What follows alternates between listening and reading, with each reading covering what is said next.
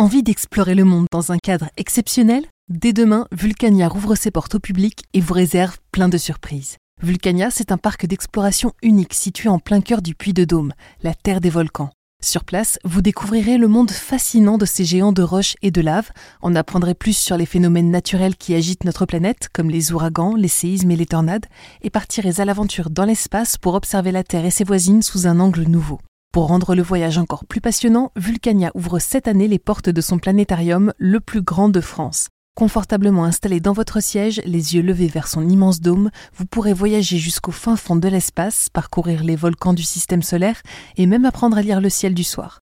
Vulcania, c'est aussi des spectacles, un roller coaster, des animations scientifiques, des animations dynamiques et des films sur écran géant pour vivre les moments les plus intenses de notre planète comme si vous y étiez. Le parc accueillera même le Tour de France pendant la journée du 11 juillet, alors n'hésitez pas, rendez-vous vite sur vulcania.com pour réserver vos billets. Bonne exploration L'IA qui pourrait accélérer l'arrivée des pénuries en eau, c'est l'actu de la semaine dans Vitamine Tech. Et si la plus grosse menace posée par les IA ne venait pas de leur intelligence, de leur capacité à infiltrer les systèmes, ni même d'une volonté d'éradiquer l'humanité? Et si, au fond, le problème était plus simple que ça et se déroulait actuellement sous nos nez? C'est ce que suggère une récente étude qui a mis en lumière les quantités phénoménales d'eau que requièrent les IA pour fonctionner. Oui, de l'eau, vous avez bien entendu, ChatGPT et consorts, tout comme le reste du vivant, ont besoin de ce précieux liquide pour maintenir leur système en état de fonctionnement. Si on estime qu'un être humain boit entre 700 et 1400 litres d'eau par an, les IA génératives, elles, jouent dans une toute autre catégorie. Malgré le manque de transparence et d'informations sur le sujet, des chercheurs de l'Université du Colorado Riverside et de l'Université du Texas Arlington sont parvenus à estimer que Microsoft aurait dépensé pas moins de 3,5 millions de litres d'eau pour entraîner GPT-3 sur ses serveurs. Le chat GPT d'OpenAI, pour sa part, consommerait un demi-litre d'eau pour chaque conversation composée de 20 à 50 questions, en gardant en tête bien sûr que le chatbot rassemble plus de 100 millions d'utilisateurs. Notons que ces chiffres n'ont pas encore été validés par des pairs, l'article étant prépublication, mais il nous oblige tout de même à ouvrir les yeux sur un problème bien réel et connu des industriels. Alors comment une IA fait-elle pour boire de l'eau, ou en tout cas en dépenser? Faisons un petit point technique pour comprendre comment ça marche. ChatGPT, Midjourney ou encore Bard sont hébergés dans des centres de données, des entrepôts physiques où sont stockés d'innombrables serveurs informatiques alignés en rangées bien ordonnées. Ces serveurs sont en quelque sorte le cerveau des IA. Ce sont eux qui forment les algorithmes, les modèles qui répondront ensuite aux requêtes des utilisateurs. Leur fonctionnement précis n'est pas le cœur du sujet de cet épisode, mais ce qu'il faut retenir, ce qui est incontournable, c'est que pour tourner, ces serveurs ont besoin d'énergie, qu'elle provienne du nucléaire, du gaz, du charbon, du solaire ou encore de l'éolien. Et pour produire de l'énergie, eh bien, il faut souvent de l'eau. En France, par exemple, les centrales nucléaires représentent 5 à 10% de la consommation d'eau nationale. Lors de son opération, une centrale produit de la chaleur dont une partie ne peut pas être convertie en énergie électrique. On utilise alors des circuits de refroidissement à base d'eau pour dissiper cet excès d'énergie thermique et éviter la surchauffe des systèmes. Du côté du gaz et du charbon, outre le refroidissement, l'eau sert également à l'extraction et à la transformation de la ressource, par exemple. On applaudit bien fort l'éolien et le solaire qui ne consomment pas d'eau lors de leur opération, mais qui sont malheureusement sujets aux caprices de la météo et encore peu répandus. Ainsi, les chercheurs estiment que Microsoft aurait indirectement consommé 2,8 millions de litres d'eau pour alimenter GPT-3 en électricité lors de sa phase d'entraînement.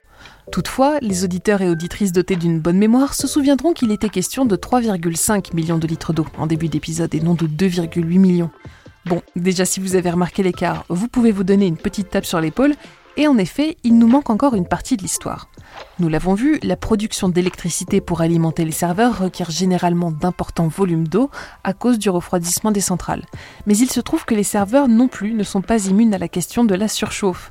Tout comme votre ordinateur va se mettre à chauffer et à souffler comme un dément dès que vous allez faire tourner trois applications en même temps, les serveurs ont tendance à monter rapidement en température dès qu'ils sont sollicités. Et vous l'avez deviné, la solution pour les refroidir, c'est l'eau.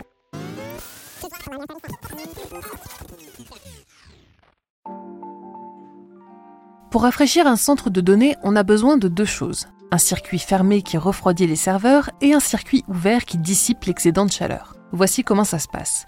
D'un côté, un refroidisseur envoie de l'eau froide vers les serveurs pour les faire descendre en température. Ces serveurs, à leur tour, transmettent leur chaleur à l'eau qui repart vers le refroidisseur et un nouveau cycle commence. Jusque-là, rien de dramatique puisque le circuit est fermé et que l'eau ne quitte donc pas le système. Mais pour que le refroidisseur fasse son office, il a lui-même besoin d'être froid.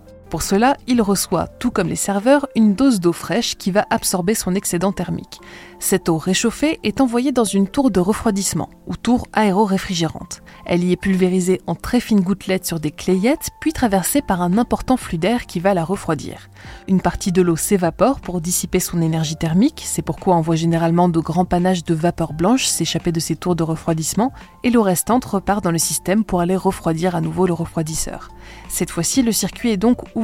Bien qu'une partie de l'eau retourne vers le refroidisseur, une autre partie est définitivement perdue via l'évaporation et le système doit continuellement être réapprovisionné. Par ailleurs, même si les circuits de refroidissement utilisent majoritairement de l'eau douce pour réduire les risques de corrosion, d'obstruction ou de prolifération des bactéries, l'évaporation cyclique de l'eau implique que sa concentration en minéraux augmente petit à petit et risque d'endommager l'équipement. Une purge régulière du circuit ouvert est donc nécessaire pour ramener la concentration en calcium et autres minéraux à des niveaux acceptables.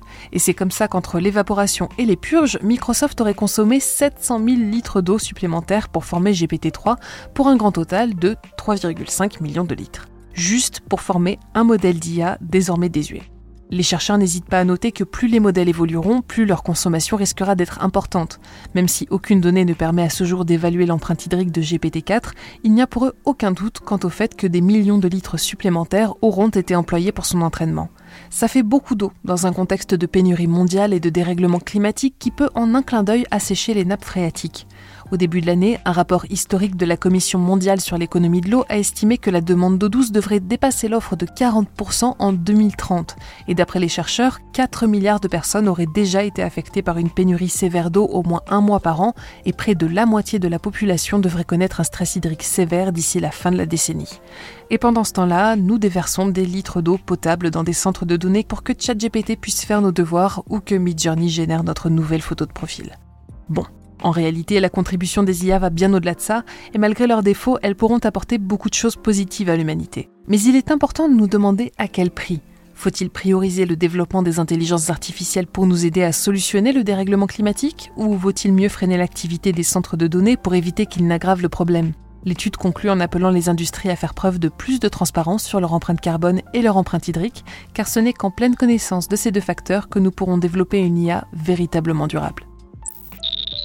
C'est tout pour cet épisode de Vitamine Tech. Si le podcast vous plaît, pensez à vous y abonner et à nous laisser un commentaire sur votre app de prédilection. Apple Podcast, Spotify, Podcast Addict ou encore Podchaser offrent tous cette option.